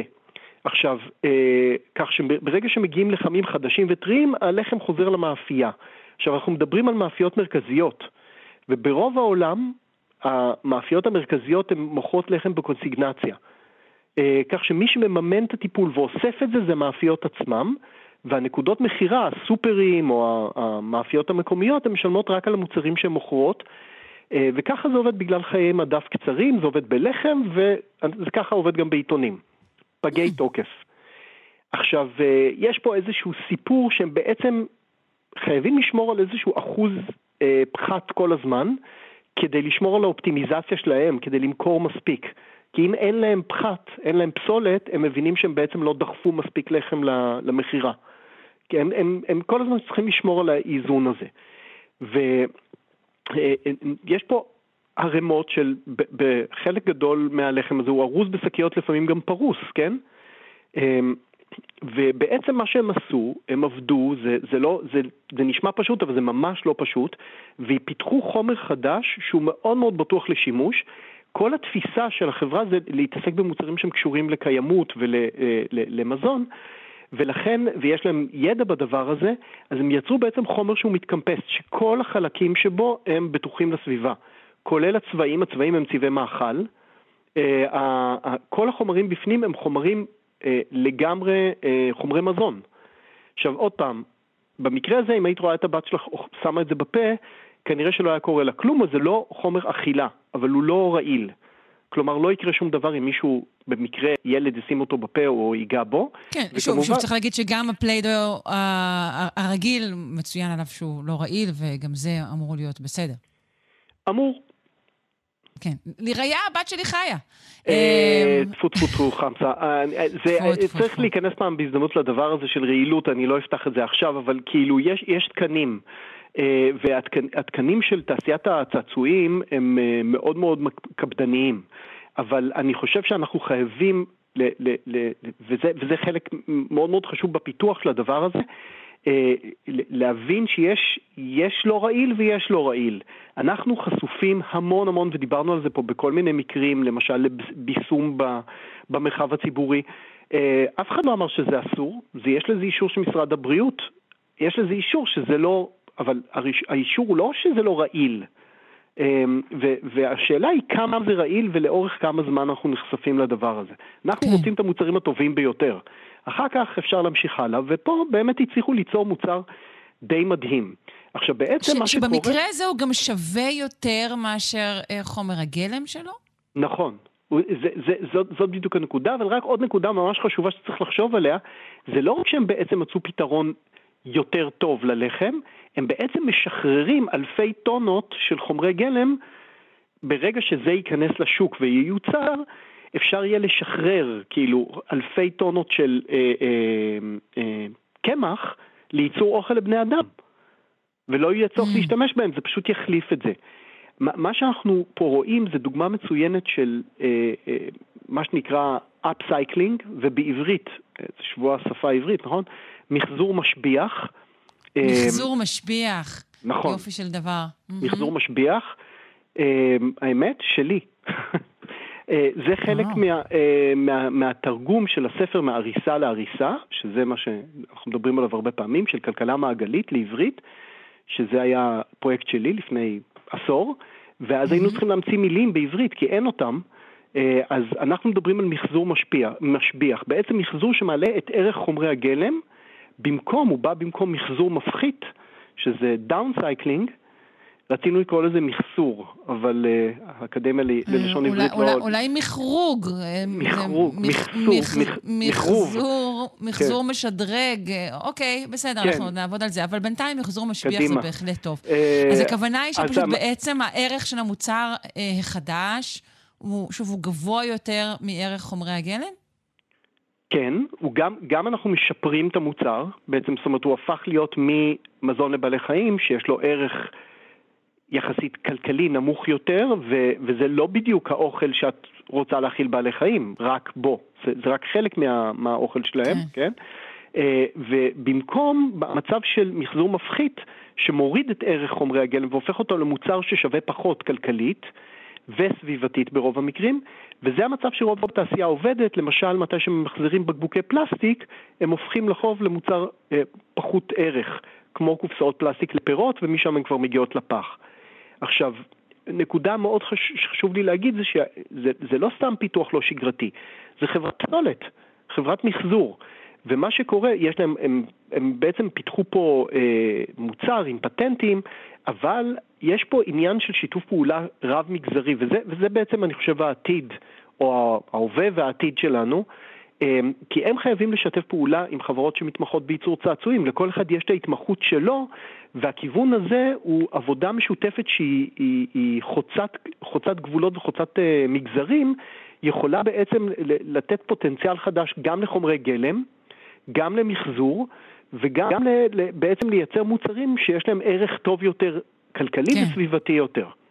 טוב, זה ו... סיפור רחב מאוד אה, אה, גם על, אה, על כלכלה ועל מחזור ועל שיתוף פעולה, שכולו מגולם ב, בסטארט-אפ החדש הזה שנקרא Weirdo, כאילו W-E-I-R-D-O-H.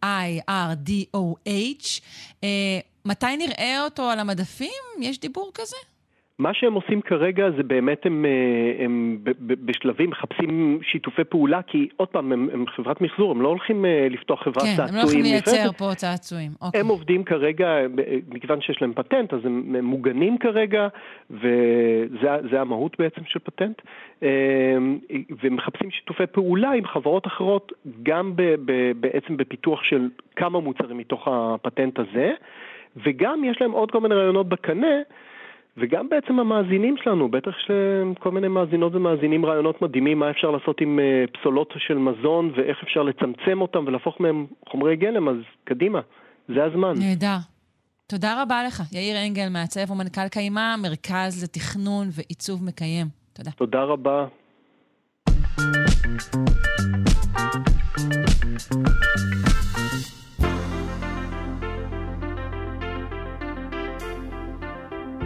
יש מטוס שממריא עכשיו,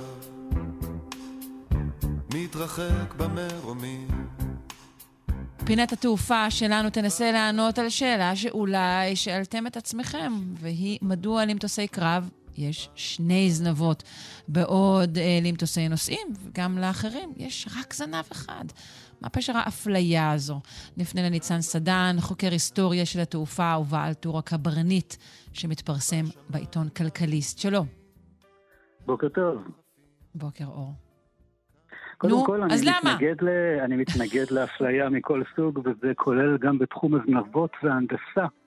ואנחנו אה, נבהיר את, עניין, את העניין הזה. אה, כן. קודם כל, אה, מטוס הקרב שיש לו את הזנב הכפול, שהוא הכי מפורסם פה בישראל, הייתי אומר אולי אפילו בכלל, זה ה-F-15 האמריקאי.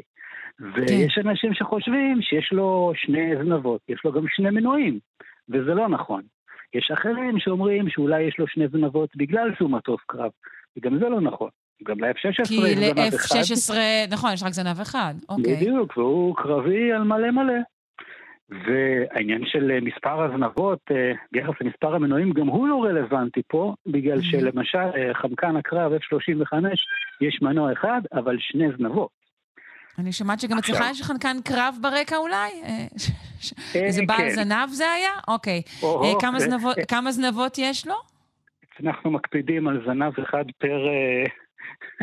פר בעל חיים, בסדר גמור. פר יללן רקע, נקרא לזה. תגיד, יללן רקע זה טוב. תגיד, בעצם כשאנחנו אומרים זנב בהקשר הזה של, של תעופה, של מטוס, למה בדיוק אנחנו מתכוונים? מה התפקיד שלו? ככה, כשאומרים זנב של מטוס, מתכוונים בדרך כלל למייצב האנכי. זה הסנפיר העליון שהוא זה שמחזיק את, ה... את הגה הכיוון.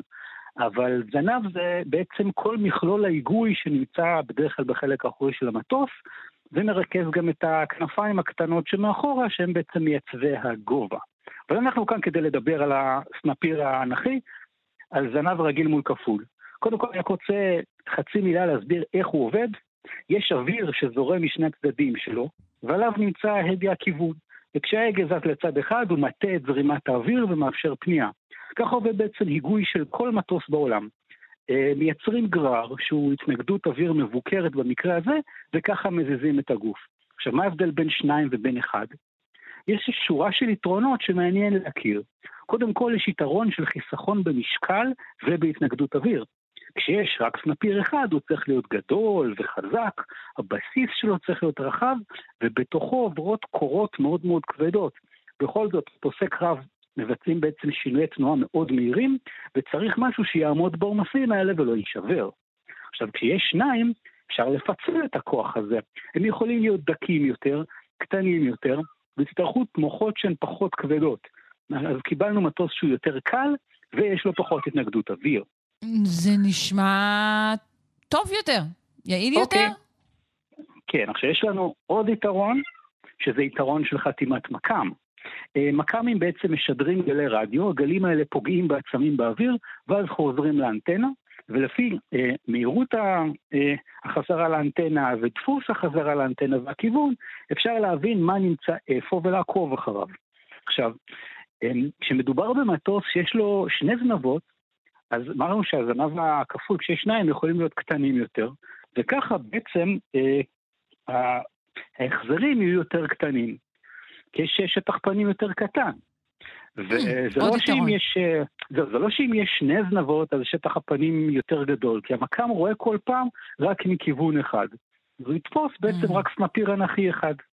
עכשיו, okay. אוקיי. עוד דבר שחשוב פה, וזה מתקשר לנו ל-F-35 החמקן, כשהזנב כפול, אפשר לשים את הסנפירים בזווית. וזה אומר שכאשר המכ"ם ישדר גלים שיפגעו בסנפיר, הם לא יוחזרו לאותו כיוון, אלא טיפה בזווית לאדמה, וככה בעצם אה, אה, חתימת המכ"ם, שיעור ההחזרים יהיה יותר נמוך, וחתימת המכ"ם של הכלי גם כן יותר נמוכה. אה, כך שבעצם זנב כפול משפר חמקנות. אבל אני חושב שהסיבה שאני הכי אוהב בעצם, נקרא לזה, לזנב כפול, זה שזה נותן יתרון של שליטה בזוויות קשות, ממש קשות.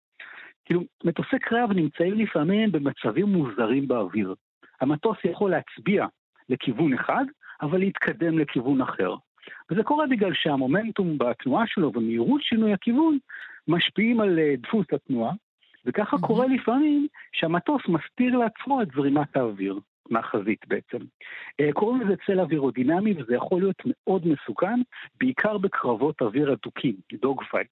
זה משהו שלא קורה בימינו יותר מדי, אבל עדיין קיים, ויש גם מצבים שמטוסים צריכים לתמרן מאוד בזריזות גם כשהם לא בקרב. אגב, אה, אני לא יודע איך זה מצטייר בסרטים, אבל קרב אוויר הדוק זה משהו שקורה במהירות יחסית איטית.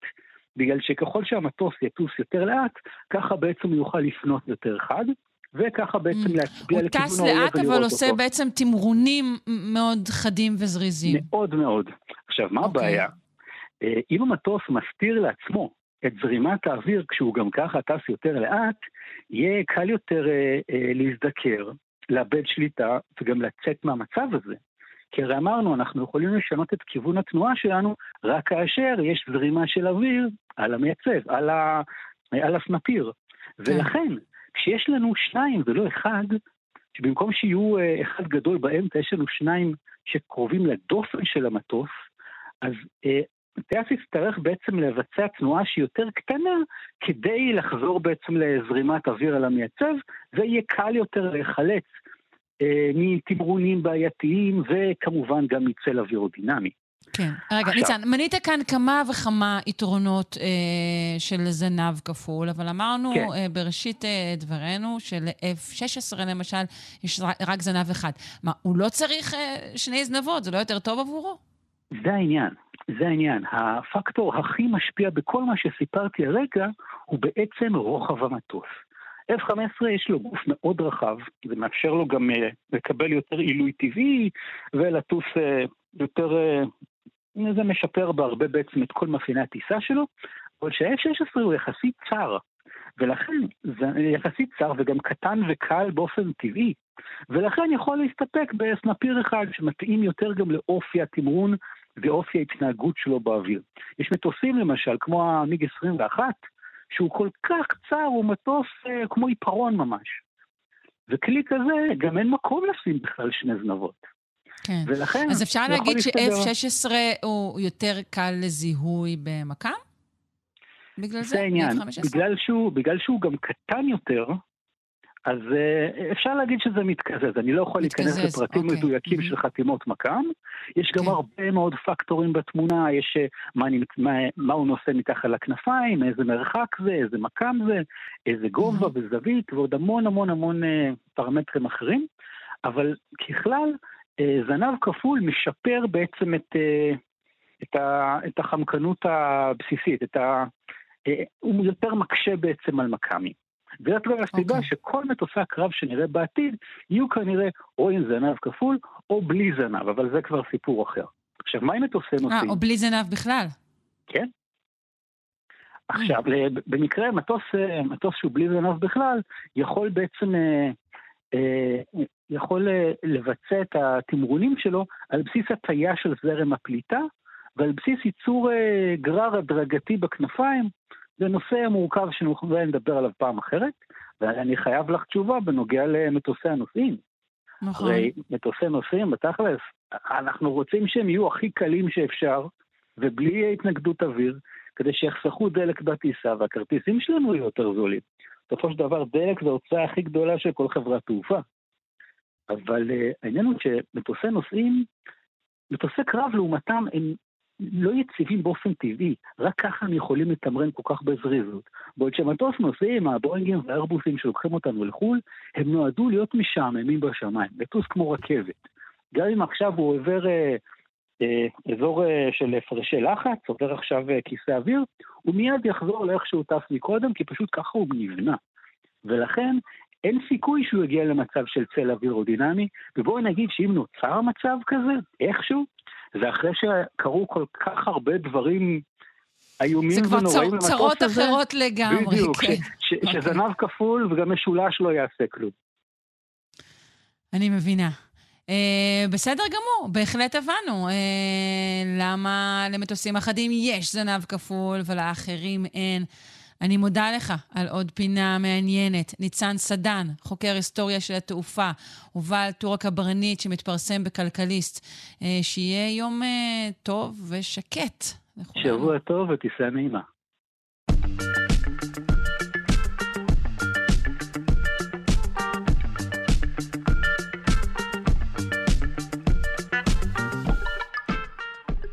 עד כאן שעתיים שלנו, שלושה שיודעים, שעתיים שערכה אלכס לויקר, שהפיקה תמר בנימין, תמיר צוברי היה, היה על הביצוע הטכני הבוקר.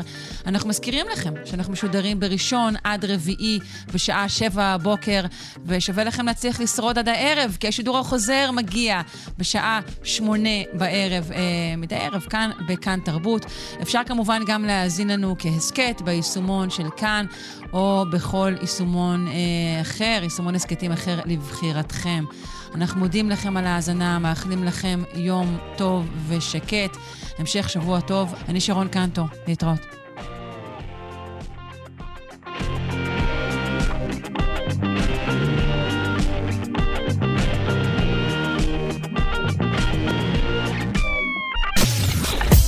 אתן מאזינות ואתם מאזינים לכאן הסכתים. כאן הסכתים, הפודקאסטים של תאגיד השידור הישראלי.